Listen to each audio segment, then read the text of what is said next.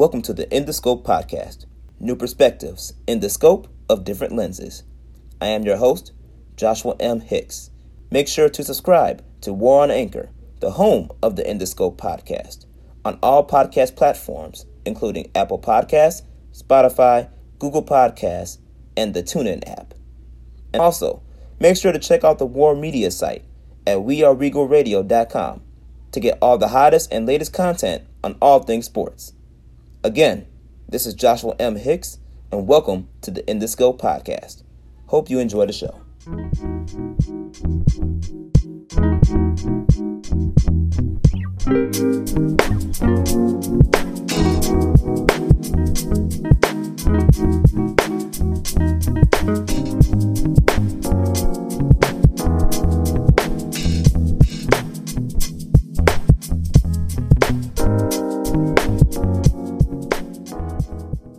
Need I do I need to explain anything? Because y'all know what time it is. This is ITS. This is the one and only In the Scope podcast with your boy Joshua M. Hicks, senior writer for War Media.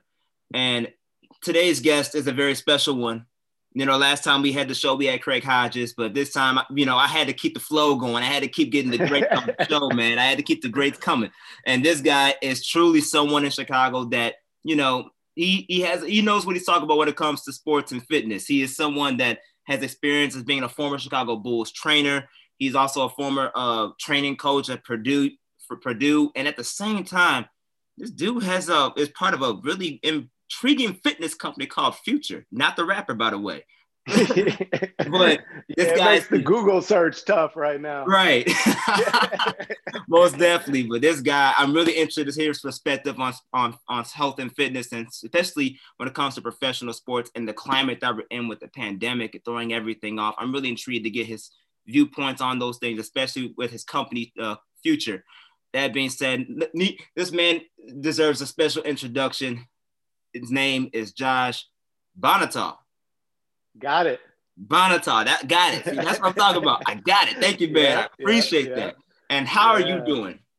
Man, I'm great. I'm I'm excited to to be on.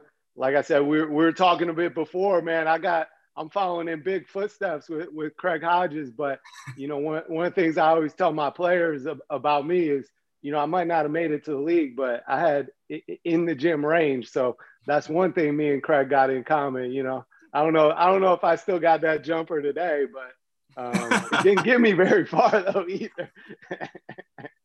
yeah, man. I mean, it, at least today. If imagine if you had, you said you had the, the jumper. I'm interested to see. How do you think you would have fared off today? Because today is the shooting league now. Man, it's it's a it's a completely different game. That's that's one of my like reliving my glory days was uh you know, high school basketball, we, we had one of those old school coaches where it was like, you know, we, we ran, uh, we ran swing offense and it was like, you couldn't take a jump shot unless you ran through the swing three or four times. The only shot he allowed to take was a layup.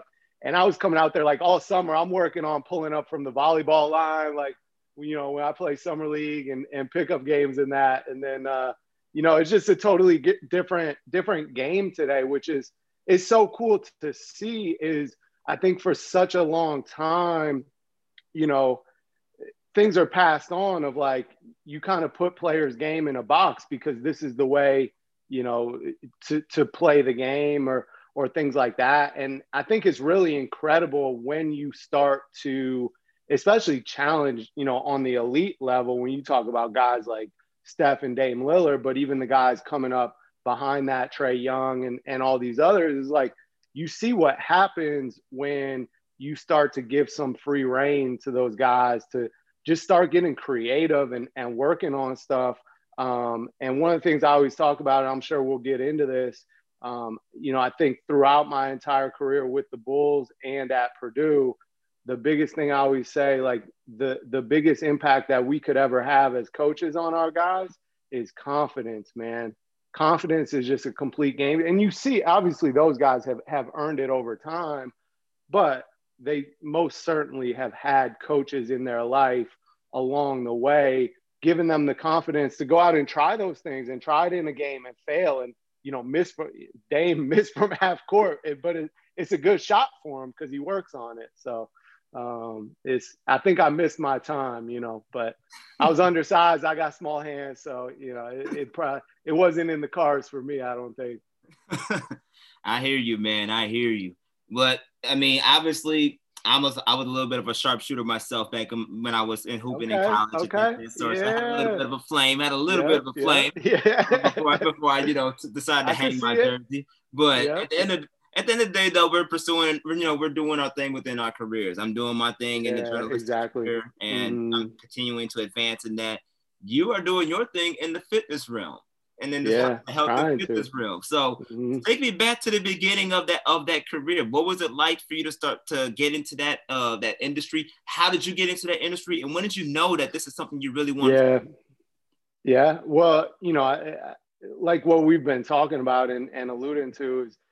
I grew up in a small town in Wisconsin called Lake Geneva, which is about an hour and a half north of Chicago. I grew up right in the heart of the Jordan years. So I mean, I was I was a diehard Bulls fan. I watched, you know, Johnny Red Kerr, you know, every single game I'm watching. Um, I'm tuned in preseason, doesn't matter. My whole life revolved around that. And from as early as I could remember, you couldn't tell me any different. I was going to play for the Bulls one day. And that was my whole, that was my whole purpose. That was, you know, and like we were just got done talking about I, really I wasn't that good of a, of a, basketball player. You know, I didn't I didn't make it to your level. I played through high school, um, but I was also that kid where you know my my friends are clowning me and everything like that, but you couldn't tell me any different. I kind of hung on to that dream. But the thing that I was at least smart enough to realize is like if I don't make it as a player, you know, on the off chance, you know, um, I got to find another way in. So what's what's so to speak like my backup plan? And it led me down this path where I had really fallen in love with the process of training and developing and becoming a better athlete, becoming a better player.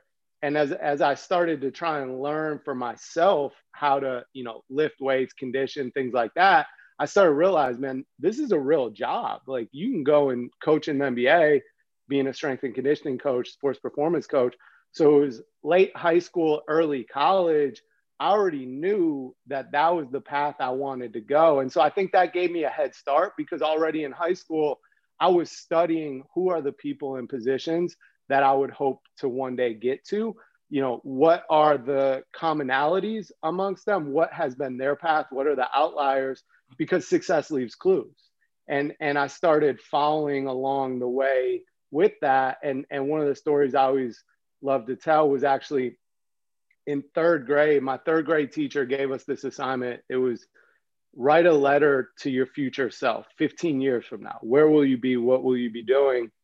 And I still have no idea how she did this, but 15 years later, I got that letter in the mail. I was I just graduated college. I was living back at home with my parents. And so I come home way, I get this letter in the mail, open it up. It's this little chicken scratch with a terrible drawing. And it was just one line. It said, I will be the starting point guard of the Chicago Bulls. And that was my full circle moment because literally it was either my first or second week as an intern with the Bulls. So as soon as I graduated, I'd gotten an internship with the Bulls. So now I'm I'm 22. I'm not, you know, I'm not playing point. Um, but for me, like I had made it, you know, that that was my dream. Um, and then from getting that opportunity, it's how do you maximize it? How do you make the most of it? And I was actually commuting every day from Lake Geneva to Deerfield. So it was hour and a half, two hour commute, you know, each way, depending on traffic and all that. And, um, you know, the one thing was every single day I'd go into that day, it was today is my job interview. Today is the day that they'll decide – whether or not they want to hire me, you know, because I knew that a the assistant job is, is going to open up eventually. You know, it's it's just a matter of time. But b even if it doesn't, if I approach each day that way, these guys are going to go out of their way to help me, you know, kind of get the next thing. And and so I think with that mindset was what led to you know I spent a, a season as an intern um, and really grew into the role where they treated me like a second assistant. So I had responsibilities beyond what any intern prior to me um, had had. And then I spent a year away, did some traveling. I was in Australia, ended up uh, working in Boston for a bit. And at the end of that year, going into the next season, uh, the assistant did leave for a head NBA job and they called me back. So I'm 24 is when I, you know, came back and, and took over as, as the assistant with the Bulls, which coincidentally was Derrick Rose rookie year. So was able to spend those three years, the first three years of, of Derrick's career with him, which, you know, we all, we all know that journey was a, is an incredible rise from, you know, he was rookie of the year that first year to my, my last year was the year he won MVP. So, you know, just some, some incredible times there. Yeah, that, that's that's crazy how that time that timeline came into like the right timing for you, especially when, it, Derrick Rose yeah. scored. You briefly, yeah. it's, it's, a two part question coming up because you briefly talked yep. about how you looked up mentors as you was going up and coming trying mm-hmm. to come up in the mm-hmm. ranks to prepare yourself for people that you wanted you sort of looked up to to fulfill mm-hmm. the goal that you wanted to achieve.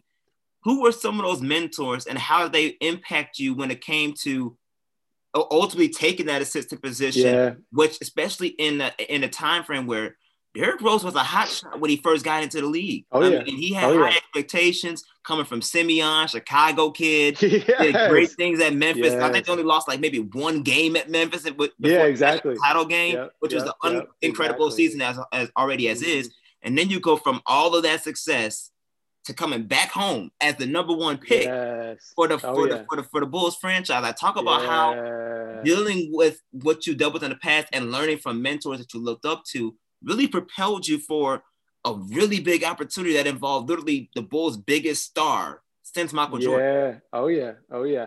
Yeah. Again, I think it was it was something where just early on my drive to get better and pour my, you know, I had this passion obviously for basketball. And so in that process, in that drive to get better, I was constantly seeking out anyone who could help me, anyone who who knew more than who knew more than I did. And I think when you when you think about it, when you when you study, especially uh, mastery of of any discipline and and having mentors along the way, it's a lot of how it works. Like when we think about Tiger Woods, you know, who was his first mentor and his first coach was obviously his dad from a very early age. And that was the person that helped get him from kind of A to B in his journey. But then it got to a point in his journey where um, essentially he'd outgrown his dad as the mentor. And now it was time to, you know, work with someone else and kind of level up um, in terms of a new mentor to take them to that to that next step. And so I, I think along my path, that's a lot of what it was. Was even early, it was just who are the people at the YMCA in my hometown that you know I, I come in and I see as the biggest, strongest people in the gym and just start bugging them, asking them questions. And then through that, as you build relationships, you know, each relationship kind of leads to the next, each opportunity um, kind of leads to the next. And um, also i think it's you know you gotta you gotta beat down doors. So then when it became relevant when i was in when i was in college um you know for instance i i had built a relationship with a buddy who i'd always played basketball with at the corec that was the student manager for the basketball team at wisconsin. And you know i didn't ask him right away but after we'd been friends for a good six months i was hey by the way um, could you introduce me to the head strength coach for the basketball team. And by that point, we have a relationship. He knows what I'm about. I didn't just come in day one, I found out he's a manager and ask for this introduction, you know, and it's, I think a lot of it is you think about um, being a giver just in general. So even as a mentee, how can I give? How can I add value to this other person?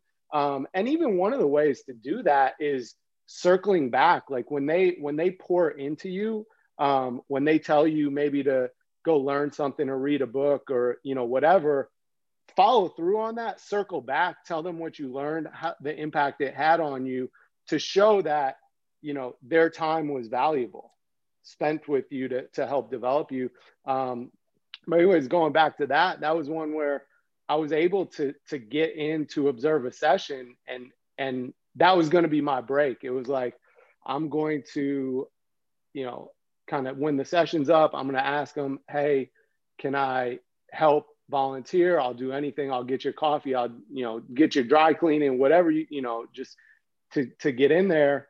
And he said no, but he was like, anytime you want to come back to observe a session, just let me know. So every two to three months, I just come up with an excuse to hit him up and come back in every two to three months. At the end of the session, I ask the same question, same answer every time no. Um, and this went on for a good two and a half, three years. And it was through that persistence where finally he said yes. So I think along your journey, you know, some, and he became obviously one of my biggest mentors, which also unlocked um, two other coaches I ended up working with at Wisconsin who happened to have one of them had interned with the Bulls previously, and the other one was very close with ultimately my boss with the Bulls. And so it was, you know, it's that combination of yes, relationships lead to the next, opportunities lead to the next, um, but also, you know, being persistent. Like don't don't take that first no. Keep keep coming back, keep coming back. Um, and then along the way, it's it's just been it's been you know this idea of surround yourself with with excellence is something I've always tried to do is like who are who are the best people in the world in whatever discipline I'm trying to learn and and how can I how can I connect with them some way? How can I learn from them? Um, and then over time, as you build those relationships, then what's what's I think really powerful, what sets you up to be successful in your journey is those become the pe- people who are your counsel so when you're you know when you're kind of navigating whether it's your career path or big decisions now you have these people as kind of the strength in your counsel um, guiding you along the way you met derrick rose in 2008 when he was first drafted and that was your very first real opportunity as an assistant trainer mm-hmm. or strength and conditioning mm-hmm. coach with the bulls talk about what was like your first moments really meeting him and how and how did that come to play man, Derrick is someone who I always talk about. I mean, that is, he's one of the most impressive dudes I've ever been around. And, you know, everybody knows the athletic talents and, and kind of the gifts he had on, on the basketball court. Um, but what always stood out to me was who Derrick is as a person, just the, the humility, you know, that, that he has, um, the you know the the way in which he kind of carried himself now he's he's he's very much an introvert so for the longest time especially early you know speaking in public giving interviews stuff like like talking to people he didn't really know he wasn't really close with was kind of hard for him. You know he had to he had to kind of learn that. Um, but what you saw was you know obviously he's a 18 19 year old kid at the time number one pick in his home city everything that you just mentioned. Um, and you know, I think at the time it's it's when social media is starting to come out, and so you're seeing this rise of of superstars, and and I think you know a lot of and right, wrong, indifferent. We think back to like the decision with LeBron, and you know, make this big. And derrick was never about that, you know. And I think just his humility, especially as he rise, he, as he rose. Um, I always, to me, it was like he was the most humble superstar you could imagine, and just how polite, how respectful he was. I mean, even with me, you know, I was 24 when I'm coaching. I coach him. He's like, "Yes, sir." You know, it's like just stuff like that. Uh, you know, just all those little things. But you could tell, especially his mom, obviously, you know, raised him right, very high character, um, incredibly curious. You know, and and but it took time. You had to build that relationship with him to where now he really started to open up to you. You know, and I think he was someone where and i learned this lesson along the way with a lot of people but you you really saw the value and the impact of building a relationship and genuinely taking an active interest in this other person. And it, it doesn't matter. Like this dude is on top of the world in basketball. He's a superstar but we're all people. So i think it it applies across the board. And you know it's one of the things i think intuitively i learned through coaching and i learned through you asked about my mentors. So you know, obviously Erik Helland and Al Vermeil, who are the strength coaches, there are big mentors. But even, I mean, we have players like Lindsey Hunter, Kurt Thomas, PJ Brown, my very first year vets, um, who've been around. You know, Adrian Griffin, I'm expected to coach them, but really they were teaching me lessons every single day on life and coaching. And one of those intuitive lessons was, you know, this this idea of kind of collecting and connecting dots, which now at Future, um, that's one of the biggest things that I think we've leveraged on to set us apart is how do we really collect and connect dots with this other person? And, and it's taking an interest in this person. What is important to them? Who are the important people in their life? What's going on in their life? What are they passionate about? What you know all these sorts of things. Um, finding that out is collecting dots but then later how do you connect that? And over time what you do is you sort of form you know this tribe and, and derrick one of the things that always stood out to me um, that i just thought was special was you know, my last year was when he won MVP. As soon as that season finished, it was literally two days later I started with Purdue. We lost the Miami conference finals. Two days later, I started with Purdue. And so then fast forward after the lockout, I think it was the first preseason game in Indianapolis they were playing. And so I come down for the game. And after the game, Derrick made a point to come because he knew I was there. So he made a point to come out where, you know, the family sits and I'm asking him about, you know, how's how's he doing? How's his life? He just got, man, Josh, I want to know about you. What's going on? How's Purdue? I've been watching y'all play, you know, and like Derrick is Derrick watching Purdue basketball for no other reason that he knows that I'm there. And this at a time, you know, this before his injury is all he's on top of the world. And that was always just it was something that it's a little thing, but to me it was a, it was a big thing um, but again, it just shows the power of taking that interest and building a relationship. Everybody listening right now, you're listening to former Chicago Bulls trainer Josh Bonhotal. Um, you talked about how you just how over time you developed this relationship with Derrick Rose, and obviously you didn't coach you coached his MVP season, but after that you mm-hmm. had to transition to your new to your new gig. Yep. That was the year that Derrick Rose first started the injury bug, right? Where he yeah. really had where he tore yeah. ACL in the playoffs and things of that mm-hmm. sort. Were you able to keep in touch with him during those things? Did he call you for advice, coaching wise, from the strength and conditioning perspective? Were you able to have those type of uh, dialogues with him? On no, on on on that side of things, you know, I really I really stayed out of it. Um, he now he'd always give me a hard time anytime, like if I was back in Chicago or like I said, they'd be in Indy for a game, I'd come down. He'd give me a hard time, like you know, you gotta, you gotta call me, you gotta text me, stuff like that. I'm, I'm, you know, at the time, my thought is like, man, everybody's trying to get at you, Derrick. Like I'm just, I'm trying to leave you be. I'm trying to, you know, give you some space, but you know, he he was in, and it was still my mentor at the time. He was in incredibly, you know, capable hands. I, I think you just you have such a crazy series of events because I think one of the things people forget is the lockout happened that year. And Derrick was somebody who, when he came to, to us with the Bulls, he'd never trained, he'd never been in a, even at Memphis, they just kind of let him be. He, he was, he was very standoffish to the weight room. You know, he never, he wasn't comfortable in there. Um, Memphis kind of stayed hands off.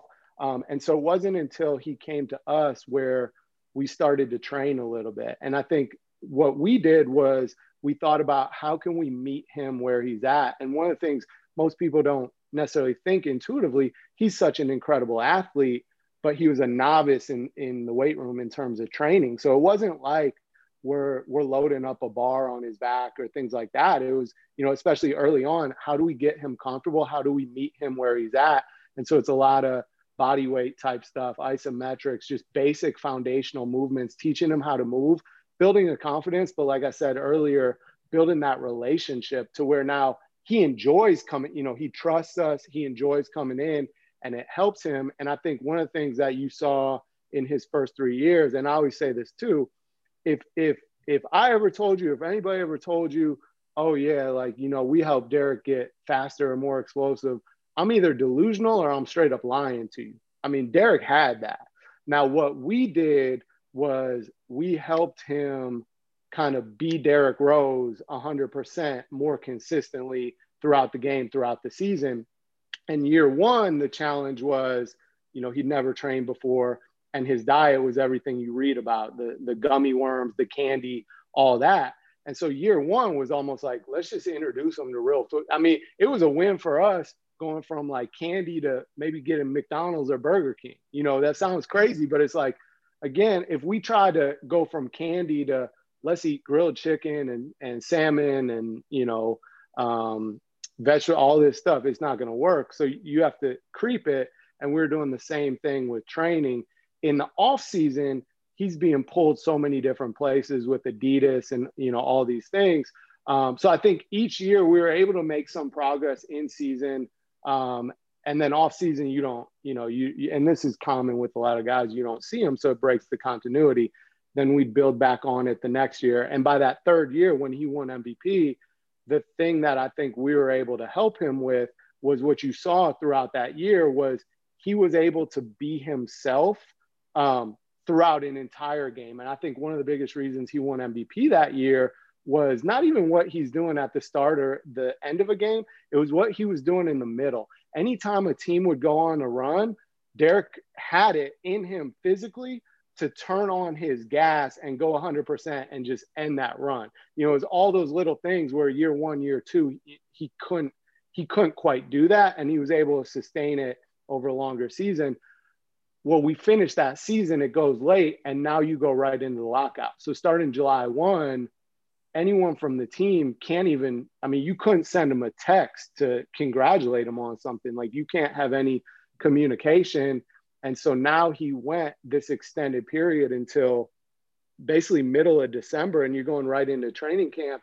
And, you know, he's not necessarily um, training during that time in terms of the physical he's doing everything on the court but maybe not as much there um, you know and then and then you're going into i think a three day training camp and then they start the season with a back to back to back on the road you know and it was just i think eh, you saw it obviously it was magnified with derrick but there were so many other guys that went through it.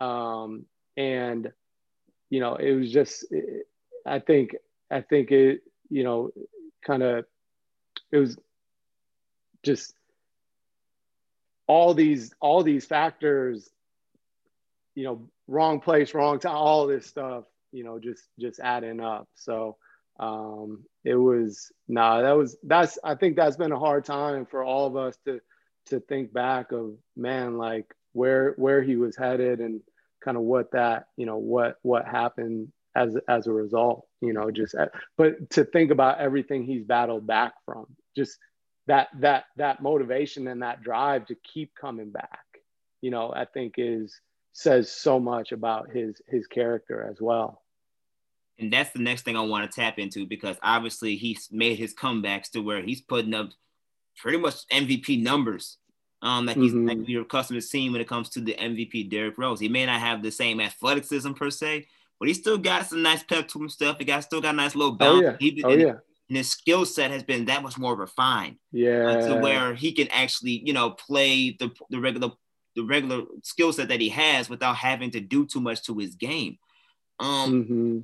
Obviously you weren't there when you know he went through his injury bugs and things of that sort, but he had to go through a lot of training. He had to go through a lot of oh, yeah. mental um health issues per se, and including mm-hmm. the confidence to get back to where he's at now. You said yeah.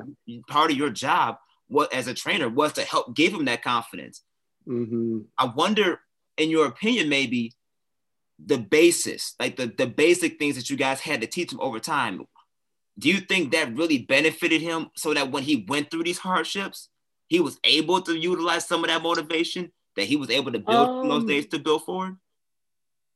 You know, I, I mean, I hope maybe it did. I mean, I also, you know, I think I think one thing one thing for me is you know, kind of having having the humility of like, especially in Derrick and his journey, to realize like at the end of the day, like I'm not that important. You know what I mean? Like like you know, I was able to hopefully have some influence and, and impact over time. But I think that's also one of the things that helps you have impact and influence in the lives of others. And especially when you talk about elite athletes, is because it's not about me, it's about them. It's about helping them and it's about kind of setting aside your ego to understand um, you know in in in the grand scheme it's you know it's about them i think you know hopefully just even given him some confidence in in starting to understand how how to train and and build some trust there. Um, but you know, I think, and again, like you said, I wasn't there for it, but it's something that you see commonly, and especially with really high level athletes,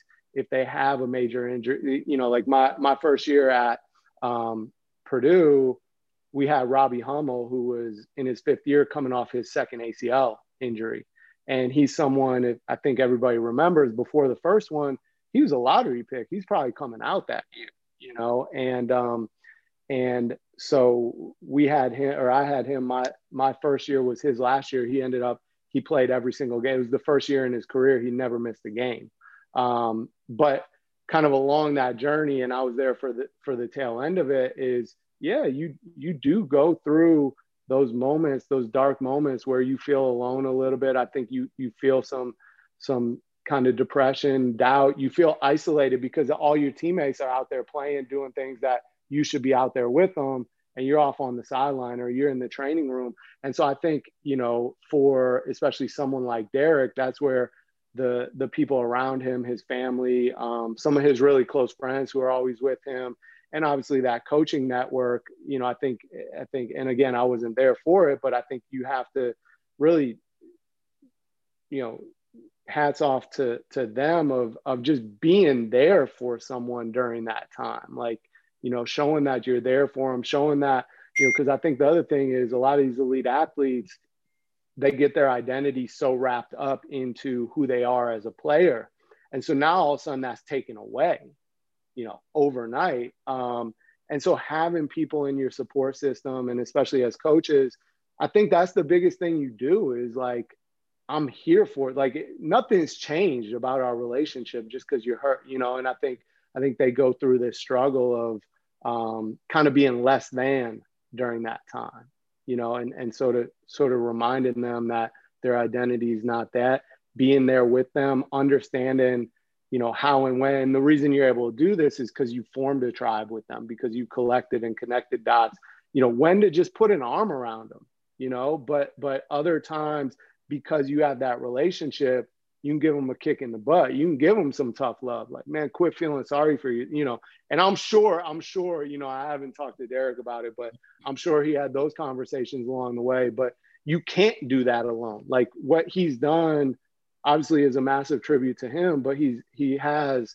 uh, this support system around him to help keep him along the way, and that's that's for any of us. You know, there is there's no such thing as the individual success story or the overnight success story. And I think that's that's one of the things. And it's like, you know, with future, that's one of the big things that we're trying to bring is like for Derrick to have the support system, not just his family, but the experts around him. Um, and they're in his life every single day and they know him and they have a relationship. That's the thing that helps keep him going. But then for 99% of us, we don't have that, you know, and, and so I think that's that's also when we think about like with what I'm doing now, that's the missing piece is like, how do we take what, say, someone like Derrick had that support, that foundation of that relationship um, to help people get healthier, to help people, you know, stay on track. That's very good analysis, my man. I appreciate that. um, but you said, obviously, aside from uh, Derrick Rose um, and you training him, before okay, before I jump into that next point, let's stick let's stick to this one last question with Derrick Rose. Sure. I want you to give me your favorite moments of working with Derrick Rose.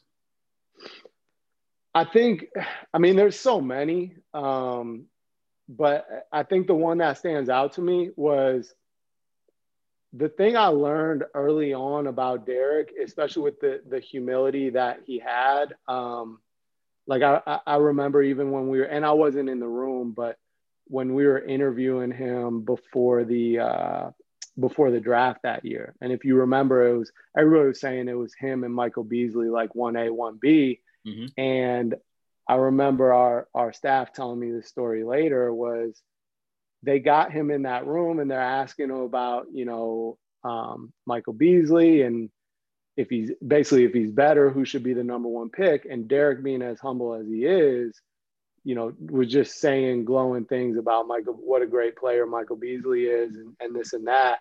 And when they started to push him on it finally, he broke down in tears and just talked about how, like, he didn't want to disrespect anything about what Michael Beasley had put into the game and what a talented player he was, but he didn't want to be perceived as as being arrogant or any, you know, and he truly believed what a great player Beasley was, but he broke in tears talking about why he was the number one pick. And it wasn't, it wasn't arrogance. It wasn't, you know, it was because he'd worked for it and, and how much it meant to him and how much it meant to him to play in the city of Chicago.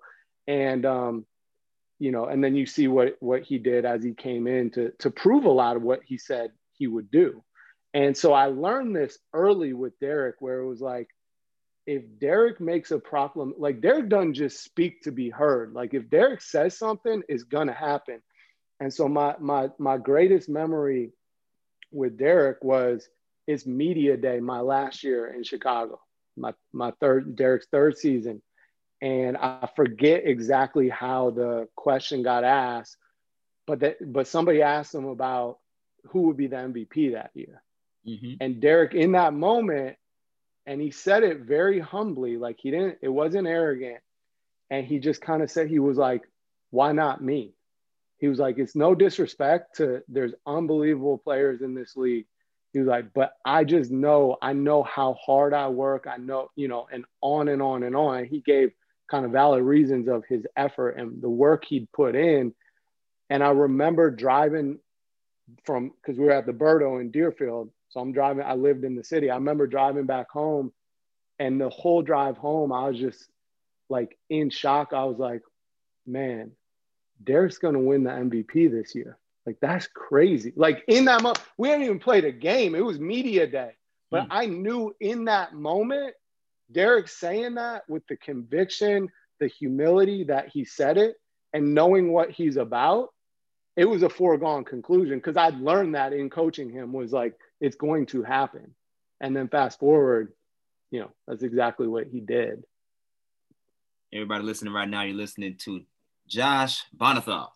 Um, Josh, man, you said you've coached or trained six other All Stars. Just for my curiosity, who were those six? Because I have I have thoughts. I want to see who, who those six man, were now you you putting me on the spot. I'm trying to, I'm trying to remember everybody, man. Um, you know, and, and, some of them was like either before or after our time together. But um, you know, obviously you had Derrick, Joe Kim, Noah, um, Luol Deng, Kyle Korver.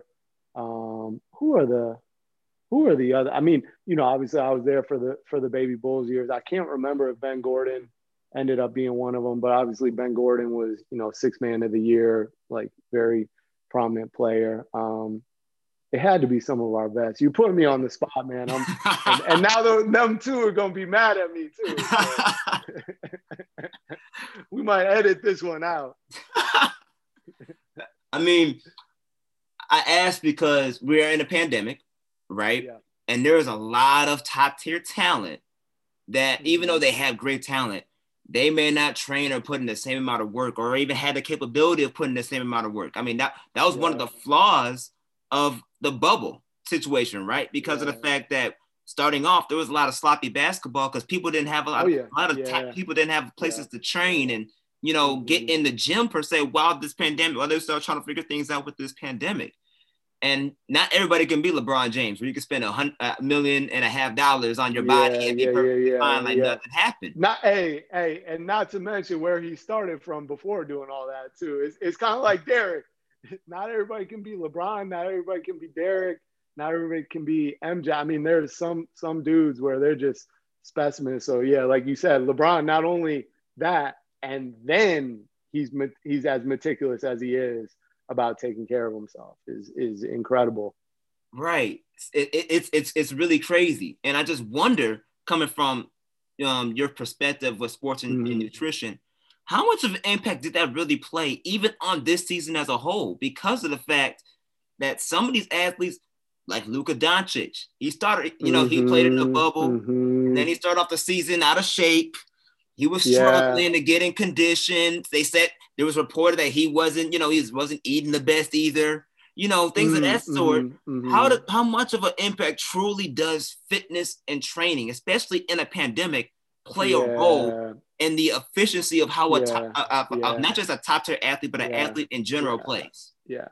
Well, it's math, and you know, obviously that's a loaded question because of you, you know you think about all of the the dynamics of just the pandemic itself and and kind of what's gone on over the course of the last year is you know we've we've moved from as a society being able to really get together and connect in person to now very much isolated. But even even when we are together there's a stigma of like nah but stay six feet away from me you know and so even even that there's this you know i think there's this psychological piece to it that um that can be hard you know for all of us and and for those players as well.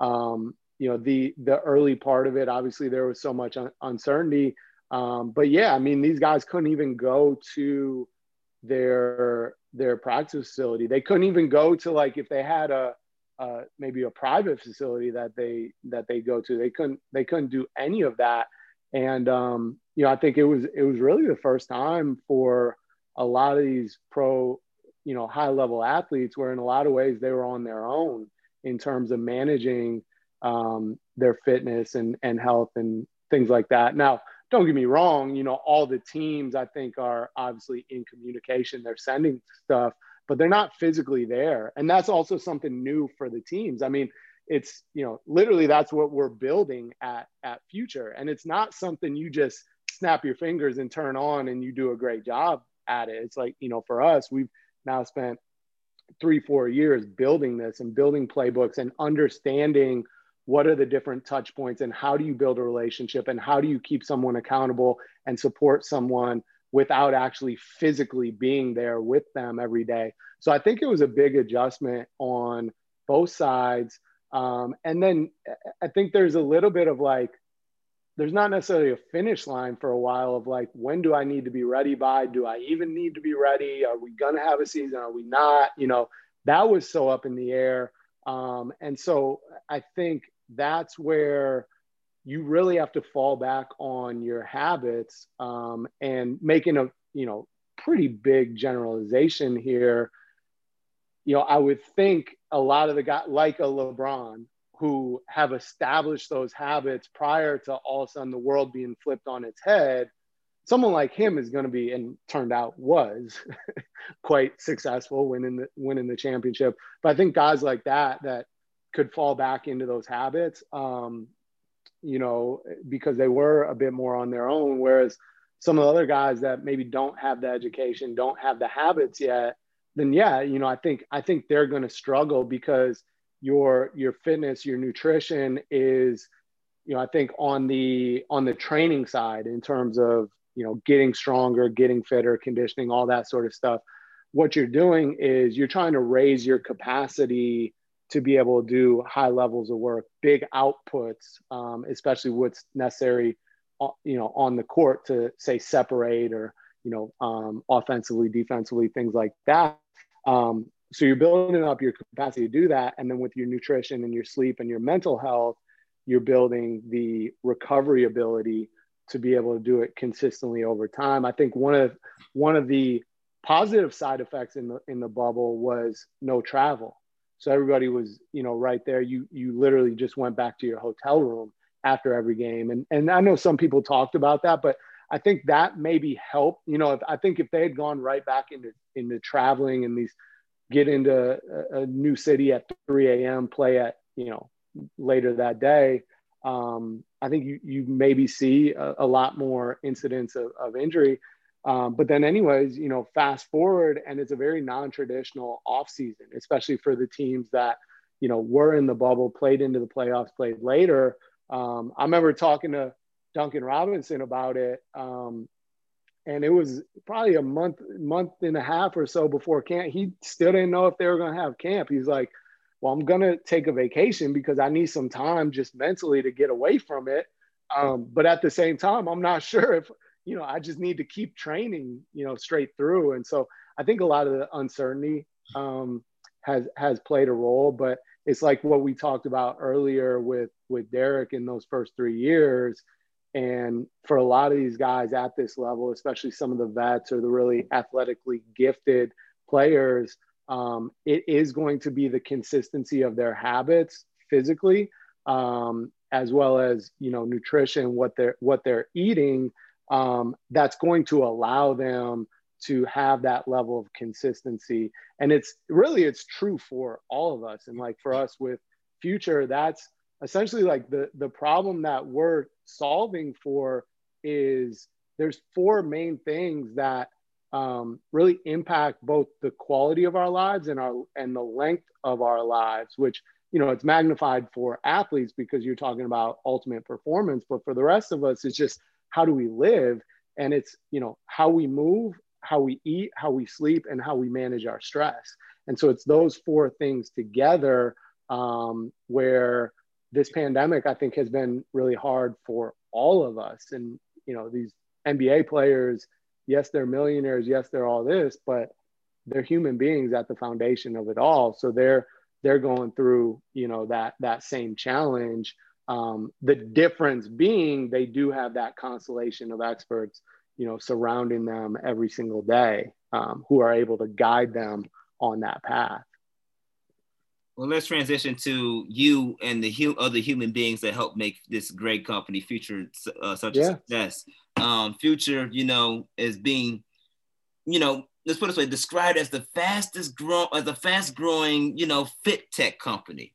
Yeah. Um, yeah. You obviously being as one of the as the vice president of conditioning, training, and strengthening. Um, go more in depth about how did future start how did future become future how did it get started yeah how did that process go into play and how and how did you want to you know get in the type of role which is pretty much very mm-hmm. similar to what you've been doing all your life yeah yeah yeah um well you know I, for us with with future really how it started was our ceo rishi mandal um and he he has a really unique background in that he was a college athlete himself. He played soccer at Stanford, um, and, and, so you know he came up through that sort of high performance environment. He experienced it firsthand, where it was like, I mean, if you want to be successful, like you have you have literally every resource available to you. Like you can't fail, you know, unless you got go out of your way. Um, and so that was the early foundation of of his career he ended up getting into some different things in tech. He was an astrophysicist by trade, worked at Google, started you know his own company. Um, but along the way, he ended up getting into venture capital himself and, and was really interested in the health and fitness space and started learning more and more about it. And when you start to look at the health trends in, in our country, um, they're, they're continuing to get worse, which seems counterintuitive because now we're actually like bombarded by all this stuff like connected fitness products nutrition organic this like you know all these different things and so i feel like in, in a lot of ways we're probably talking about it as a society more than we ever have but yet when you look at the trends they're continually getting worse. And in fact when we when we started the the or when you know rishi founded the company it was at the time 70% of our country is obese or overweight seven out of every 10 people. Mm. recently and now you throw the pandemic in there so there's a bit of an asterisk but nonetheless it's actually gone up. It's 75% so it's getting worse.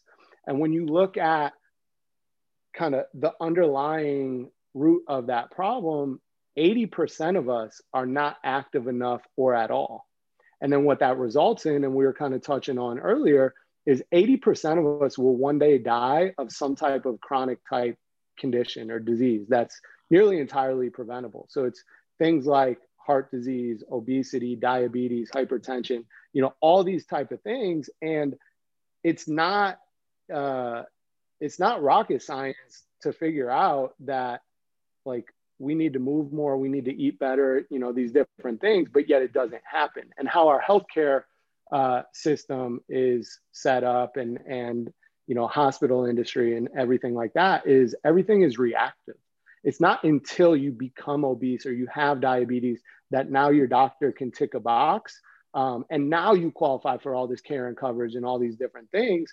When in reality, you know, it, it's really too late at that point. Like it's not, but it is. And, but bigger than that, something should have been done long before it ever got to that point. Um, and so when looking at this problem and thinking about how do we solve this at scale, the first place we turned, the first place, you know, Rishi looked was obviously falling back on his his background at um, as a college athlete and all the support that he had and starting to dig a little deeper. And when you think about it, when you look at who is the small subset of people that have overwhelmingly solved this problem, and it's pro athletes, it's elite athletes, it's you know, um, and actually also like billionaires, a lot of billionaires that have unlimited resources. Um, and so we looked at how have they solved it? And it's the same across the board. Every single one of them that gives a crap about being healthy, about managing their day to day health is overwhelmingly successful. And the reason for that is because they're able to outsource it. They're able to outsource every aspect of it. And for them, it's not even just the one to one you know, performance coach, personal trainer, who, by the way, is in their life every single day. And, and not even like they go to the gym to see this person. This person comes to them. They travel, this person, you know, like uh, LeBron, everywhere he's been, the first person who's there is Mike Mancias, his trainer. He, he, he's been with them in Cleveland. He's been with them in Miami, the Lakers, even Jimmy, Jimmy Butler, Armando Rivas. Everywhere Jimmy goes, Armando's there. Minnesota, Philly, Miami. You know, and and these guys travel in the off season. You know, for Jimmy, he travels. Armando's with him. Same thing with LeBron. Mike Mancias is with them. Um, but beyond that, they actually have a whole constellation of experts. So they have not even a, just a dietitian; they have a personal chef, making it as easy as possible. Not telling you what to eat, literally setting it down for you. Here's here's what you need to eat when you need to eat it. It's already been prepared. They've done the shopping. They've cooked it. They know your taste preferences. They know, you know, everything that you need, dietary needs, um, you know, all those sorts of things. And this continues on out to, you know, someone that's working with them on their mental health, mental performance, physical therapist, and all the way on out to their doctor. And they have this constellation, they have this team. And really the, the power of it is just not, is not just the expertise, but it's the relationship is every single one of these people have, you know, I mean, the relationship Armando has with Jimmy Butler or Mike Mancias has with LeBron is insane. You know, they've been through all the ups and downs. You know, I'm I'm sure like LeBron gets in his low moments. Mike Mancias is one of the first people he's probably going to turn to. Mike's been there with him. Mike understands how he ticks. Mike understand again. Thinking back, do I do I put an arm around him? Do I give him a, a kick in the butt because it's more than just the science. It's more than just, you know, the the the plan. And so we looked at that and was like, you know, despite like what we just talked about, you have all these incredible products. You have Peloton, you have Tonal, you have, you know, the mirror, you have um, uh, content type things where, you know, it's like uh, different classes I can do, streaming and all this. The missing piece with every single one of them, there's not a person. There's not a human connection. There's not a human relationship. And when you look at it, despite all of these things, every single year, millions and millions of people, you know, they they try to get active again or for the first time, and it's your New Year's resolution people or whatever it is. 80% of them within the first couple months are no longer working out. And so the bet that we made was the missing piece is this relationship. It's it's putting this person with you who's in your life every single day, who's able to ride the highs and lows of your life with you because they take the time to get to know you, but they also are an expert. And ambitiously for us was how can we pair you with like the best experts, people that um, have trained NBA players and Olympians and college athletes and all of that, because those two things for the 99% of us just are not possible is even if you could afford it, you to have access to um, someone who, like, we we have the former head strength coach of the Golden State Warriors. He's trained KD. He's trained, you know, Steph, Klay Thompson, Draymond. We have a former head strength coach actually uh, of the Bulls who came on after me. Like we have people like that. Now we're providing access to someone like that. And the and the bet that we made was this person doesn't have to actually physically be there with you um, to have that impact, to to build that relationship with you where when everything else has failed for you, everything you've tried, think about it 80% of us are not active enough or at all. It's not like we just sit around and never try. It's like, and you know these people, we we are these people, you know. It's like you try, but nothing's worked. Nothing's worked. You try something new, that didn't work. That didn't work. And so, so our bet was by pairing you digitally, where this person is in your life, that's going to be the missing piece that allows you to stick with it. And so far, that's you know that's what we're seeing is is all of our uh, across the board on average, every client who signed up with us has has doubled the the number of times per week that they're working out. Um, and but you know, I think the the most special part about it is it's not the transactional piece of the of the workouts; it's the relationships. Our clients are trading on average five text messages with their coach every single day, seven days a week on average. So literally, you're talking to your coach on future more than you're talking to like some of your closest family members and friends. And this person becomes a friend. They become literally the front door of your day to day health. Um, and we started with coaching and pairing you with these elite, amazing, you know, performance coaches, personal trainers because it turns out that to be the head strength coach of the Golden State Warriors, you might not be a registered dietitian, but you know enough about nutrition to help the average person create better habits, eat better. You know, you know enough to help them think about sleep and sleep hygiene and, and sleeping better and managing their stress. And, you know, so we're able to start there, but then ultimately the vision is how do we end up laddering up into these other areas of your health over time. So we build out more formally a nutrition platform and mental health, mental performance, and you know sleep recovery, stress. Eventually, on out one day to your doctor being a part of this platform. And now we have built you know this this constellation of experts. So that's kind of the you know where we are now, but where we're thinking about going ahead is you know ultimately the goal is how do we help hundreds of millions of people one day live, you know, more quality lives, but also longer lives. And um, this and this brand, this company, Future, is also an app. I believe it's. Uh, I believe yes. you can get it on Apple. Um, on yep, Apple yep. Watch or something like that. Can you go in yep, more yep. how that actually so, works? Yeah, yeah. So um, right now, uh, Future is exclusively on Apple iOS. Um, we're working on Android later down the road, um, but right now, Apple. And one of the reasons we started there is because of the Apple Watch.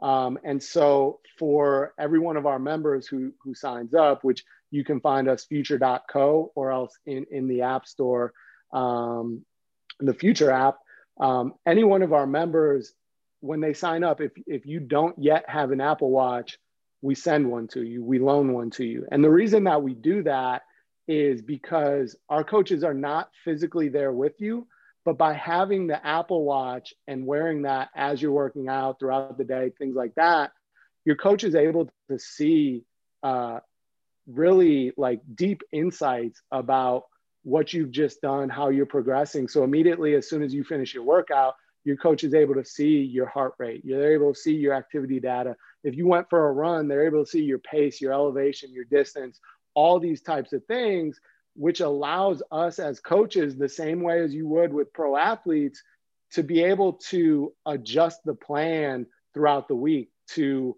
you know, how your body is responding, what stresses are you going through, um, because that's also the thing that pro athletes have is this very intelligent um, almost kind of auto regulation to their programming. It's one thing to have a plan. You know, I think that's one of the things that um, we really leverage on is with some of these other products where it's not personal, it's very fixed.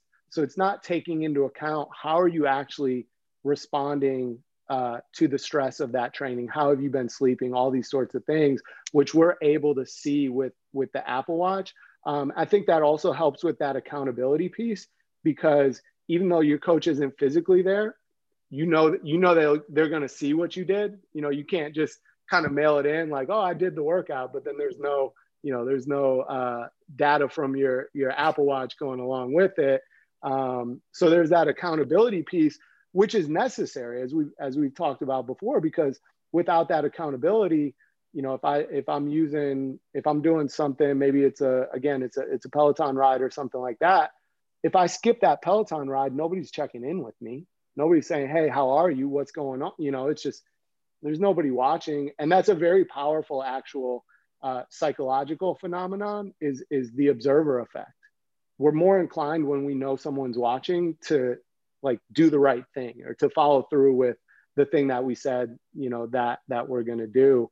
Um, but you know how it works from there is you start out you have a facetime call with your coach um, to get to know each other to understand what your goals are where you're working out what equipment you have and then from there your coach builds you a custom workout um, week by week and we do it week by week because again no week is is like the next. It, it's constantly changing what you have going on in your life. And even within the week because of again that apple watch data we're able to make adjustments within the week.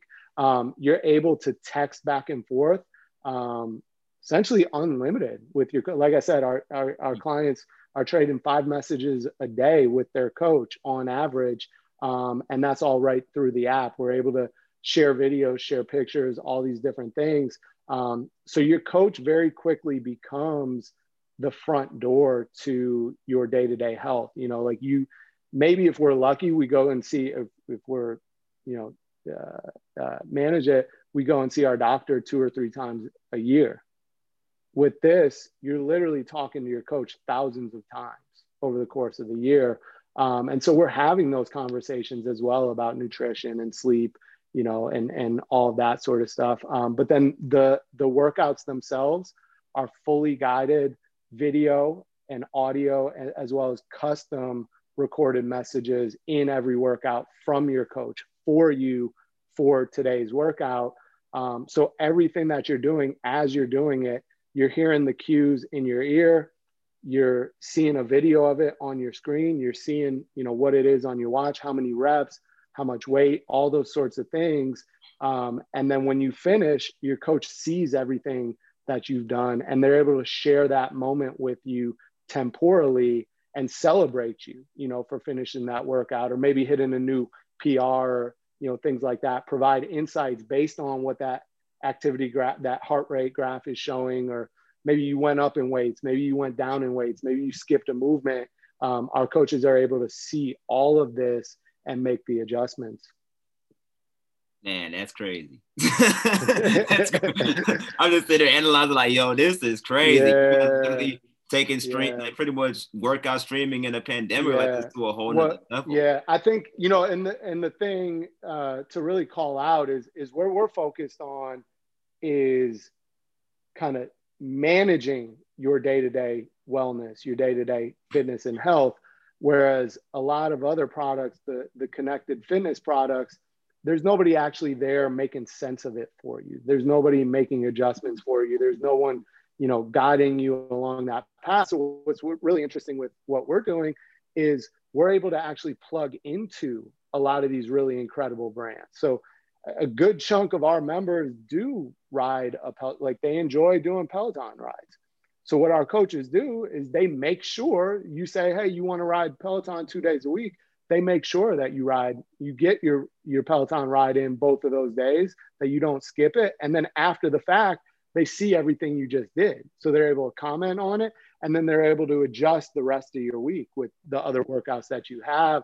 And so I think that's the really unique thing for us um, is because ultimately one day to help hundreds of millions of people, it's not going to be a zero sum game. It's going to be a lot of really talented people and brands and companies kind of coming together in some ways to complement each other to for this sort of greater good. And I think that's one of the things that um, you know sometimes you don't intuitively think about, but I think that's one of the things that's maybe most powerful about what we do is we can sit at the center of all of it and complement you know all these other great products or, or coaching and you know things like that.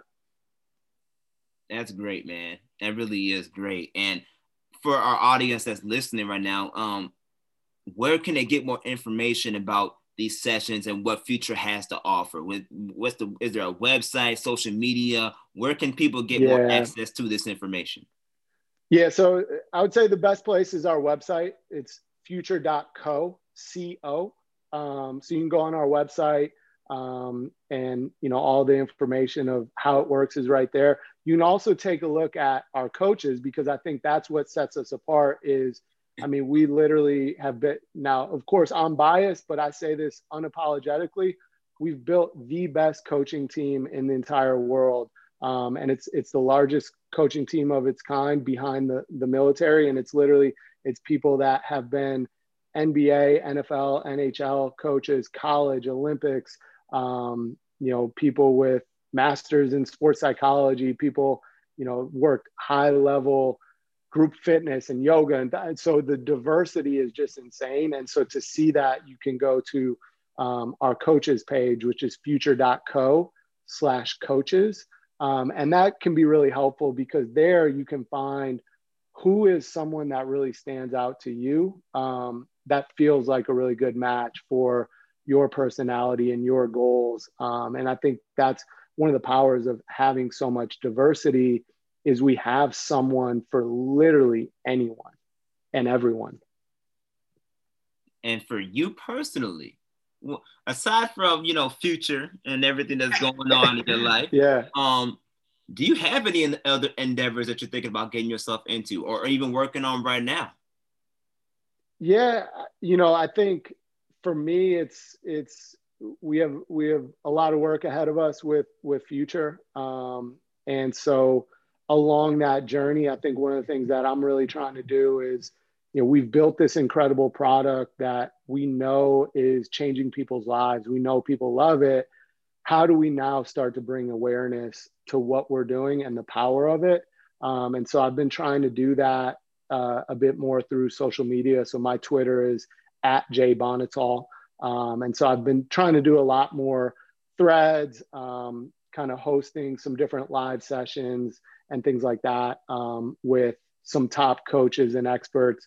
Um, and really, you know, I think what it's about is helping other people unlock sort of that next level of performance for you, whatever that means. You know, obviously for a pro athlete and Olympian, it's it's winning a medal, but you know, for some of us, it's it's just being uh, you know being able to be more active for our kids or um, you know sharpening being fitter to sharpen mental skills to be better at work you know things like that. Um, so really a lot of a lot of things around that sleeping better eating better um, and things like that okay well obviously i'm going to continue to follow your work and what you awesome. do but i'm also going to be hitting you up because you may have to be my coach yeah i'm just, just put it out Let's there go. i made i made this now we, we gotta get you on there we gotta get you on there yeah you know, still uh there's still some time for you left. There's, you know, some we, we start with like a G League tryout or something, get you ready for that, and you know, kind of work work your way from there. We got some time.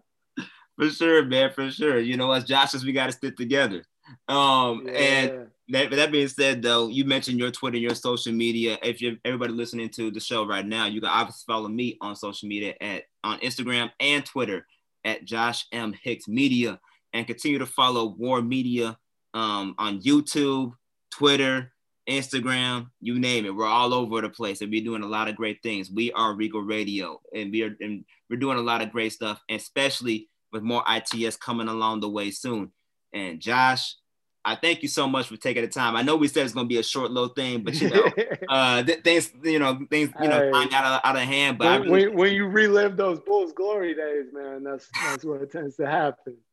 Yeah, I thank you so much though for really taking the time to come on my show, talk about everything you're doing, your experiences, including future. You know, I really do mean it. I want to keep in touch with you. Um, yeah, even bring you back on, and I'll obviously bring you back on the show to talk more about these strength, and, strength yeah. and conditioning and fitness health things because it's very important. And future has a lot to has a lot to offer with that. So I definitely want to keep in touch and and bring you back on and you know even find a way to maybe even participating in some of these things because our mental yeah, health we'll get you on we'll get you going For sure, man. Thank you so much. I really appreciate you. I appreciate it. And you continue to have a uh, you continue to have a good rest of your day. You too. Thank you. I appreciate it.